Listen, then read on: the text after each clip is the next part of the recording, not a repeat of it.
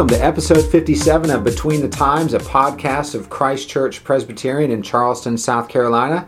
Uh, my name is John Payne, and I am here at the Christ Church offices at 104 Broad Street in the Historic District. And I'm sitting here with my two uh, good friends, uh, Dr. Gabriel Williams and the very Reverend Ross Hodges. Good morning. Good morning, morning. It's good to see you all. Good to be with you. We've been away for a few weeks uh, after uh, the Christmas holidays and some bad weather around here.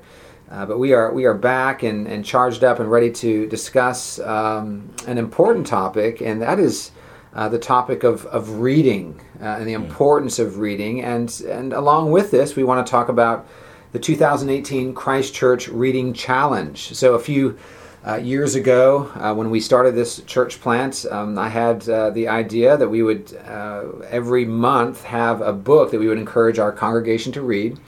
And uh, we wanted a various selection of books that would cover different genres of literature uh, to challenge our people to, to think about um, various doctrines, various Christian figures throughout history.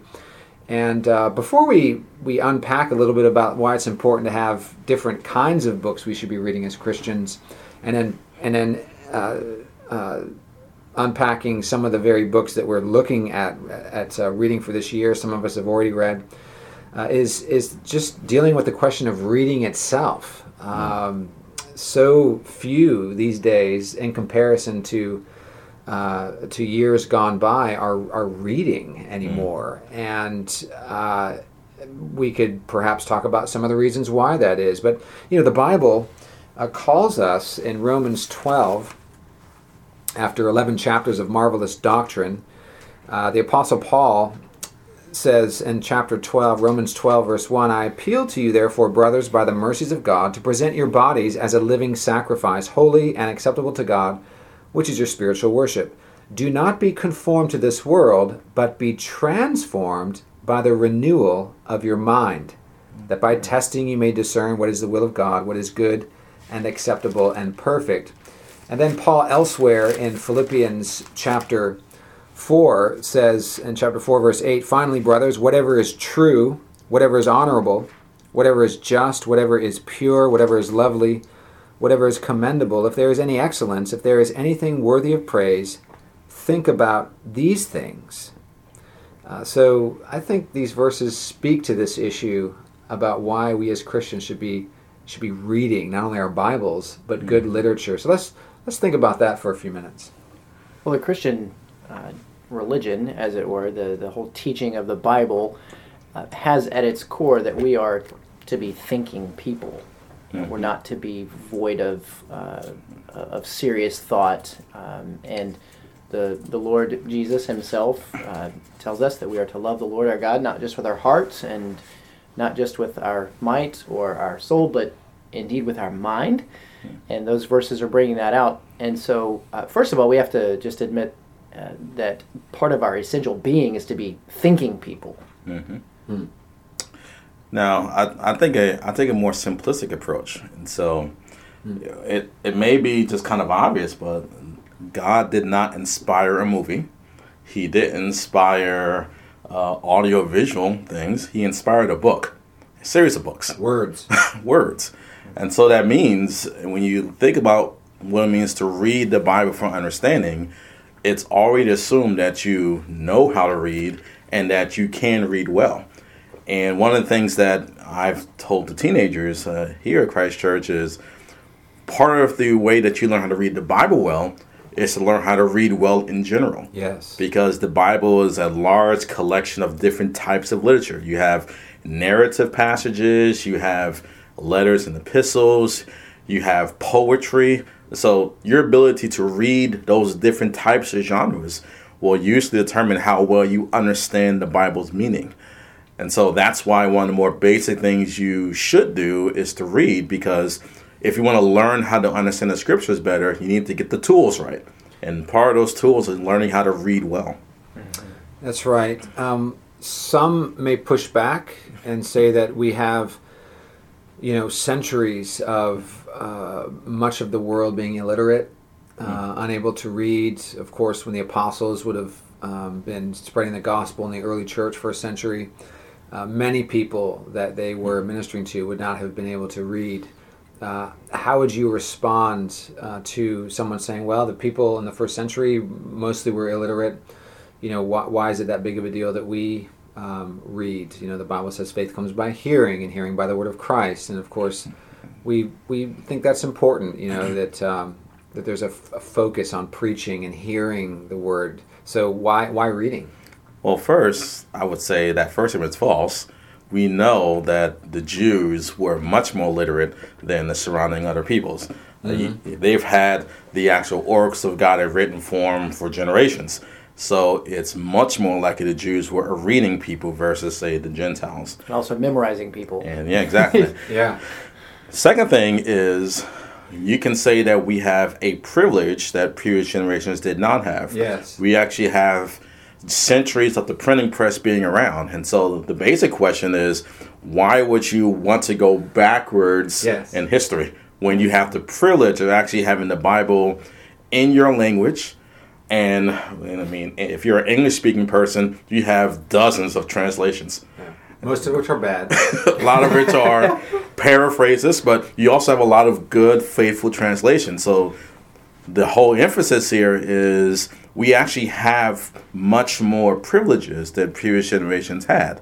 So the issue isn't why are you why are you pining for an age that you don't want to live in? You actually have the written word in front of you so that you can actually study it for yourself. You can grow with respect to your salvation. It's not meant to replace the preach word, it's a supplement. It's something that you can take home and be like the Bereans were to figure out if these things are so.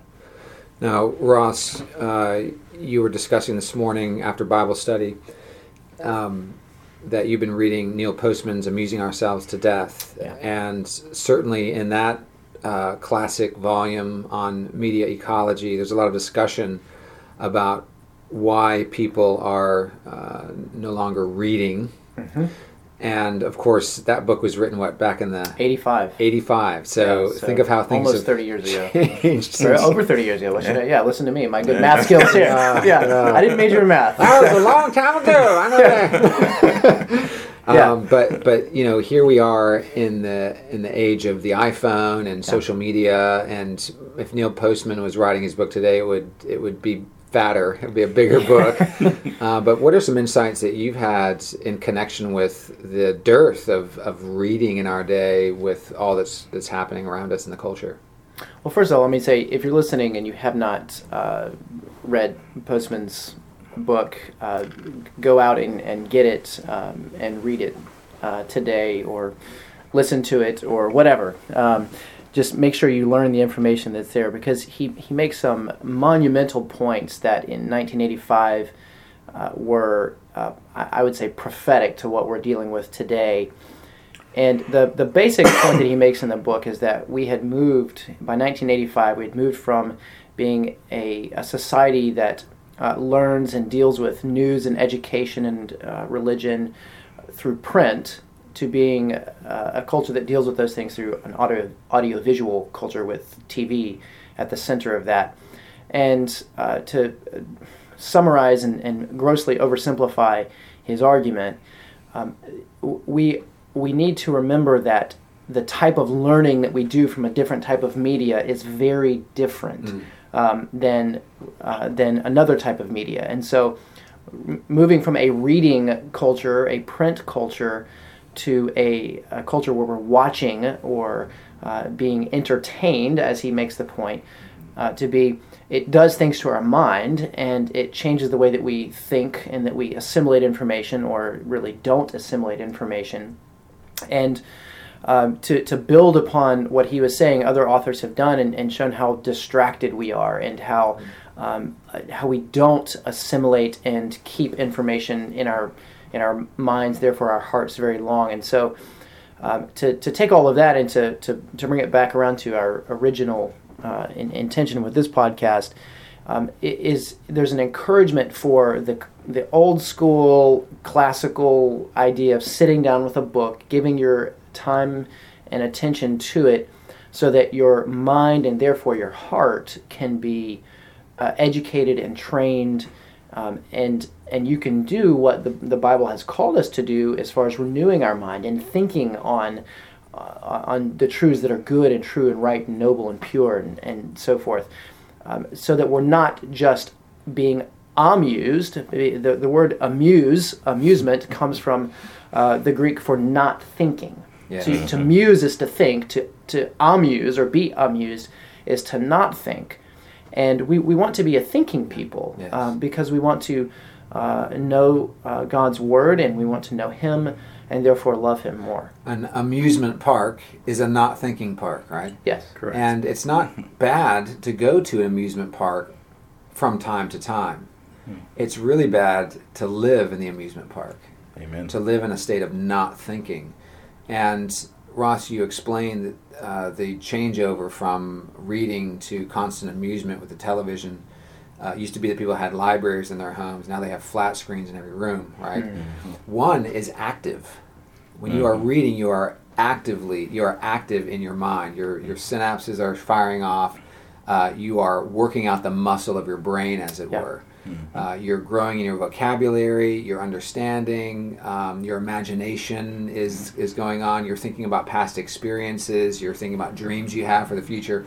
All of this happens when you read good literature. Amen. However, uh, especially today, the uh, the garbage that's on television and so much of what's coming out of Hollywood, and it's not just the content itself, but it's the activity of sitting and being passive.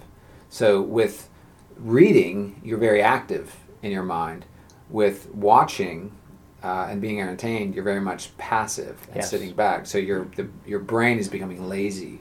You're you're letting other people tell you you know uh, what to think, and, and you're not really active in in your uh, judgment and analysis and, and critique as you would be if you were reading a good book.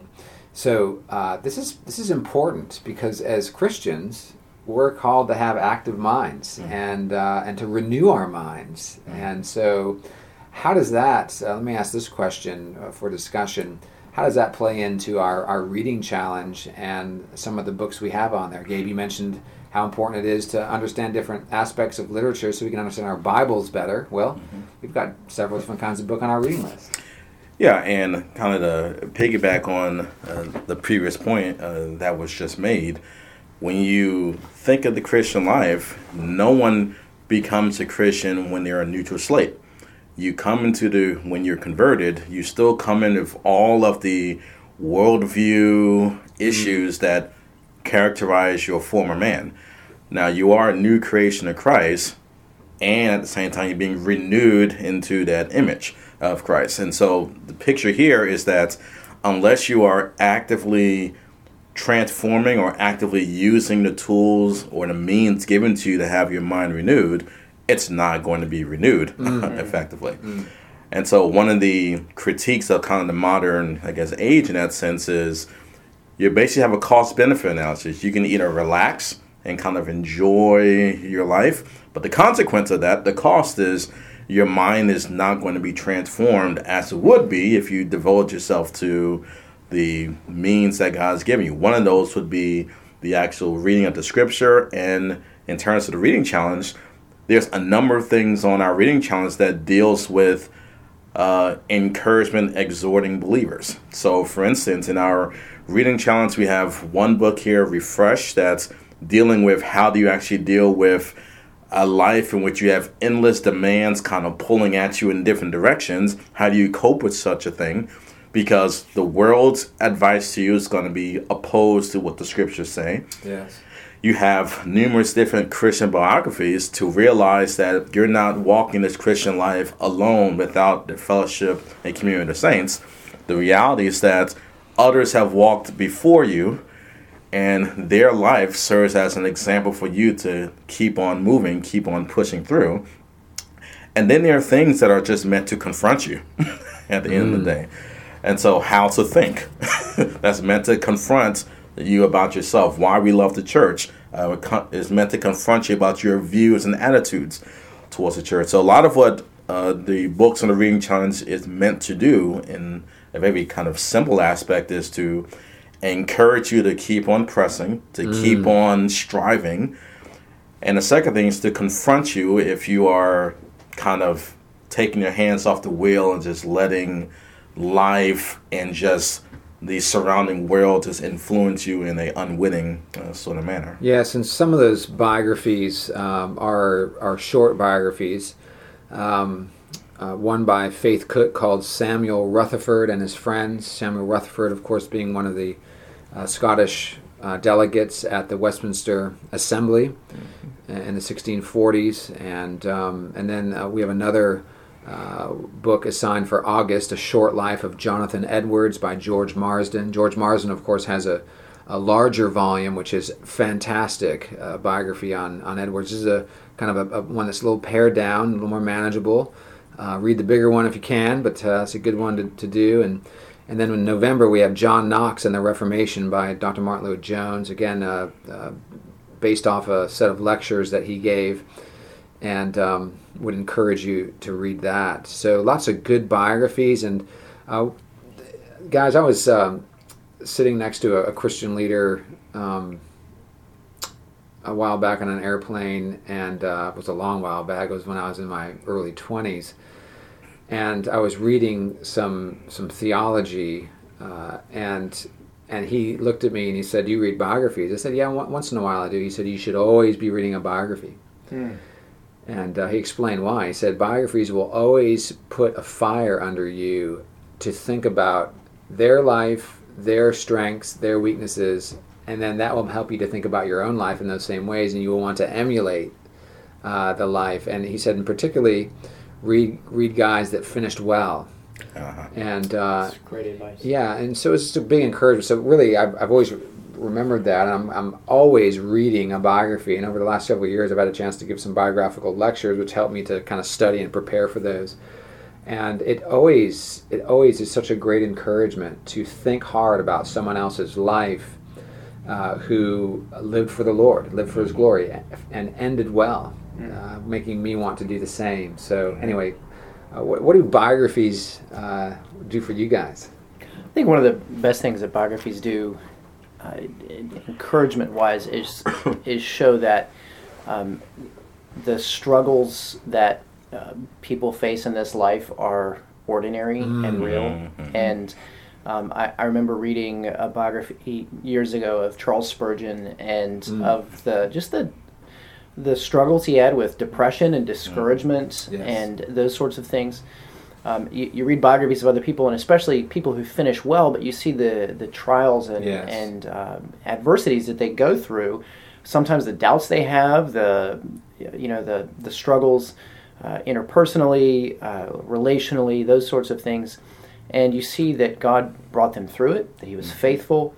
Um, and that uh, they, they did indeed finish well because of God's grace and mercy to them. And so it, it's a reminder that you know, when you're going through something, whether or not anybody you know personally uh, has gone through something like that, perhaps some of the great, uh, as we might say, heroes of the faith, or just mm. people about whom biographies have been written, have gone through similar things, and it's an encouragement to press on and to uh, to not uh, be overcome by those things. And those are the best kinds of biographies where they show warts and all.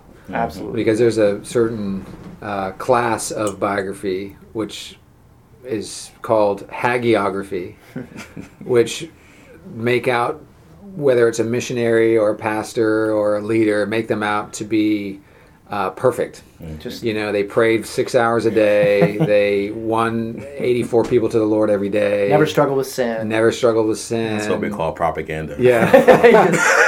so you got to be careful because in the 19th century, in the Victorian age, there are lots of biographies written like that. yeah. They have a halo above their head. Yeah, you read those and you wonder if you're a Christian because everything was so great for them. But uh, but anyway, and then we have a book um, on the on the the list called Ordinary Sustainable Faith in a Radical Restless World by our friend Mike Horton. Um, what a great book. Huh? It's fantastic. Highly recommended. Yep. Yeah. Couldn't agree more. Yeah. What what uh, what did you guys gain from that? I think probably the most obvious thing to gain from a book like this is what does it mean to be a ordinary Christian, and there's kind of a play on words in a sense because one of the critiques of kind of the modern age would be Christians are not doing enough. And you can just kind of list all the things that some people say Christians should be doing.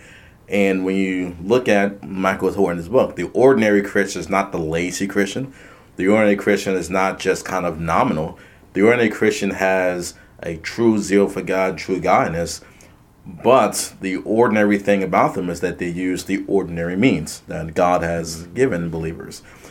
And I think one of the things that impresses upon me reading that book and thinking in terms of other things that I observe is that you may get, if you kind of think in maybe the Christians to be radical, you kind of get the impression that the Christian church or the Christian faith kind of stands and falls by these kind of radical movements that happen yeah. every so often. And I say every so often because revivals and things like that that are what it is. They are particular times in history. But what happens when revival is not going on? Does the Christian faith just disappear? And if you think through Michael Horton's argument, the reason the Christian faith has lasted since the backs going all the way to the front is because God has been sustaining his church through ordinary providence, through the means of grace, through ordinary ministers, through the lives of ordinary Christians. A lot of these people you would never read about uh, because there's not a lot written about ordinary Christians. But the reality is that's why the church doesn't fail. It's because there are ordinary means to which God builds, sustains, and grows the church. So to me, the most encouraging encouraging aspect of the book is to realize that when we look at the success of the church in any age, you shouldn't look at the flash that may be here today, gone tomorrow. You need to look at what is God doing ordinarily so often that you may take advantage or kind of take it for granted in some sense. Yes, and in the ministry of the church, there's this um, sort of faddish yeah evangelical culture that's looking for the, the so-called next best thing, right? Mm-hmm. Uh, we had the the 40 days of purpose. We had the prayer of Jabez. uh, Jesus calling. Jesus calling. Promise keepers. Promise keepers. Um, best life now. Best life now, Joel Osteen. Not really Christian. But. Every day is Friday. Uh, but there, there's always this is kind of faddish. You know, we need the next best thing. We need to be a, a radical Christian who's you know always going on some trip or or doing some great good work in the you know in the community and and really that's what's being a Christian that's what being a Christian is all about.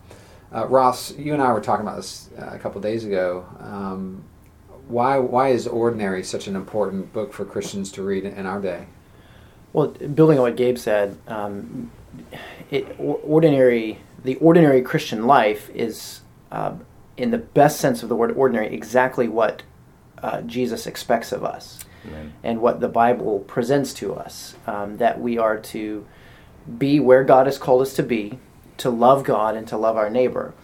And for some people, uh, I would say a very few people, that may look um, different than everybody else. That may look extraordinary. There may be some people who are called to uh, to leave their life of uh, the normalcy in, in where they grew up or where they live, go to another country, be involved in starting medical clinics or orphanages or helping with clean water or refugees or or those sorts of things. Mm-hmm. But um, that is not what is uh, what what the Bible uh, expects as ordinary. The Bible. And again, ordinary, not we, we tend to think of ordinary as a bad word today, and that should clue us into to what's going on in our hearts and minds. Yes. Um, we we want to say everything is the best. It's amazing. It's awesome. And you know, as that, that classic book I think by Strunk and White called I forget what it's called, but it's the a book about writing. Um, and it mm-hmm. or no, maybe it's C.S. Lewis. Forgive me. But one one of those said that if if everything is you know superlative and punctuated yeah. with exclamation points, nothing then nothing is. is. Yeah. And that's the whole point of the ordinary is that if there's nothing that we can allow to be daily and and, every, and, and ongoing uh, for normal people, then um, and everything has to be extraordinary, then nothing is. And so this allows uh, the idea that Horton brings out in this book is that that what God expects of us and what He has for most of us are the the normal rhythms of life, where we mm-hmm. are doing good works to our we're doing good works for our neighbors to the glory of God, um, loving Jesus, and those things may very well look like changing diapers, like uh, being kind to your literal physical neighbors who are you know need some help raking their leaves, Mm-hmm. uh, going to work on time, coming home, um, fixing a meal, and, and those sorts of things. It Observing doesn't a Lord's Day Ob- every week. Exactly, and and it that Christianity then is based on those weekly rhythms of the Lord's Day and piety and those things. So over the years, one thing I've come across time and time again is because of this emphasis on, you know, you got to be a radical Christian, you have to do all these great things for God. What I come across regularly are men and women who think that um, doing their vocation, whether it's being a stay-at-home mom or being a teacher or or an attorney or whatever, doing their vocation, um, uh, you know, taking care of their kids, having family worship, having their daily devotional, coming to morning and evening worship, that that that's just that's not enough. Exactly. Like God really isn't that pleased with them, and their life really isn't sold out for God. What do you, Ross, as a pastor, what do you tell someone like that? Like if Gabe came to us today, for instance, and said, you know, I'm, I'm a college professor, and you know, I'm, I know I'm having family worship, and I'm reading good books, and I'm spending time with the Lord, and I share the gospel, and I, you know, I'm, I'm I keep the Lord's Day, but you know, I just don't feel like I'm doing enough. I'm, I'm just I'm just an ordinary Christian. What do you what do you say to something like that? So, Gabe, that's exactly what God has called you to be. you know, Yeah. Uh, th- this this is pleasing and honoring to the Lord. We don't want to fall into the same trap that um, happened, even say like in uh, medieval Christianity, Mhm. where if you really want to honor God, you can't be a barrel maker, a shoemaker, or you know, a, a farmer. You need to become a monk. Or you need to become a nun, Yeah. and that's what's glorifying to God. You know, all this stuff taking care of kids and you know, earning a paycheck, like that doesn't glorify God. But that is that's that is not what the Bible teaches. So we have our own version of that in our own day. Absolutely. What they had in medieval Catholicism. But- Absolutely. But, but for us, it's I got to go to seminary or or I've got to go be a missionary. Yeah, or, or even I have to get in, involved in um, in things that are very good, like social, you know, uh, social justice type things. You know, d- dealing with, say, like the um, oh, human trafficking. There's there's a movement uh, among Christians to get involved with human trafficking, and God may very well call you to be involved with you know that to to try to stop it or to uh, be involved with like fighting abortion or those sorts of things. Those may be callings that God has on individual lives, but the problem is that when we say if you're not doing that, then you're not glorifying God. And there are there are people there are, for example, families who you know, uh, mom is home with the kids or or taking care of the kids and going to work. Dad goes to work. Um, you know, 80 hours a week. They're involved, loving and serving their neighbor, namely their their five kids under the age of 10 Yeah. And the people they work with. and the people they work and the with, people and they their, serve and through their, vocation. and their church, you know, and the members of their church that they're making meals for, and the um, community and the taxes Yeah. they pay. ex- all of those things, exactly. And but then what happens is we say, well, this thing that that, you know, what typically happens is some leader says, well, this is really important, S- you know, and if you're not doing this, then you're not really serving God because you're not sold out for Yes. Christ and you're not being radical enough, and it heaps burden upon burden on people that um, that God doesn't put there. I think uh, kind of going back to just the title of that book, it's called Ordinary, but then there's the rest of that. It says Sustainable Faith. And one of the things that, you know, whether people like to admit it or not, the radical sort of, I just got to do all this extra stuff beyond what the scripture says, usually is unsustainable. And there's a very large burnout that occurs. And this occur- this is seen very often if you hear this message preached to college students, where they feel that at the beginning of their Christian life they just have to basically transform the entire culture for the sake of the gospel. But that's their freshman year. By the senior year, they're like, "Oh, I'm burnt out, so I'm just gonna focus on me for a while. One of the things that, to me, the book helps to bring home and more emphasis here is uh, the Christian life is designed to be sustainable. It's designed to progress in very ordinary, incremental sort of ways. And so this kind of goes back to what we as Reformed people call providence. Providence is usually ordinary. It's not extraordinary typically, it's ordinary. And God arranges the details and influences of your life in very ordinary ways, and that's how He intends to use you. That's also how He intends to grow you and sustain you and to build you up. Mm. So when you say uh, that ordinary is not enough, you're making a statement about how God is actually designing and organizing your life. There are reasons that some families cannot do what we, we would consider extraordinary things because their life circumstances are constrained. Yeah. Uh, you wouldn't expect someone with nine kids to just kind of get up and kind of go off somewhere for normal reasons because their life has been constrained by God. Yeah. And oftentimes, uh, the growth of the Christian life individually and the growth of the church is ordinarily constrained so that you are at your appointed time, at your appointed places, growing as God seems fit, and the trials and difficulties and all the details of your life are ordinarily sustaining you. So it's not a statement that says that you're just uh, choosing to check out because you don't want to do too much. The reality is, Mm. the ordinary Christian faith is sustainable. It is led by God's normal way of growing Christians up. It's in kind of in scriptural language, it's the proven ancient path that the church of old went through mm. and the church today should be going through. Mm. And that's one kind of thing I got from the actual book is that there's an ancient path to walk in. Don't stray off the path because you want to do something extra. Man. Well, this has been a a great discussion. I, I do want to end on a, on a pastoral note, and and that is that um, you know we recognize that a lot of people have gotten out of the custom of reading. Uh, they they haven't really made that a priority, and perhaps have, have just kind of fallen out of the habit of, of, of reading. And uh, I just like to say, you know, start start small. Don't don't you know sometimes people get excited and they they get some motivation. And so they they you know say well this this year i'm going to read the the 100 greatest books. And uh, they order them off amazon and they start plowing through you know some greek mythology and they get through uh, a chapter and realize they don't want to do this anymore. And then they have all these unread books on their shelf the rest of their life. What, what, what you want to do is you want to start slowly. Um, if you've if you're out of the habit of reading start out slowly. It's just uh, save 15 minutes a day. You're going to just start reading. If you read 15 minutes a day of a good book, you'll be you'll be through that book, you know, in in, in, a, in a couple of weeks, and uh, and then you pick up your next one. And so don't don't overwhelm yourself. The, the second thing I'd like to say is on a personal note.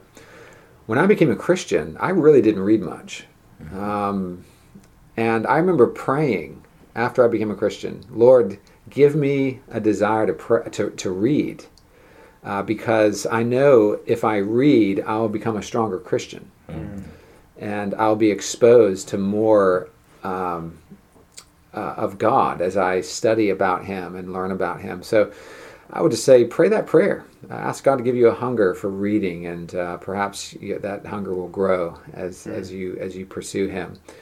Uh, so, uh, tolle lege, take up and read. Pick up some of these books on the reading challenge. Be encouraged. And uh, we'll talk to you next time on Between the Times.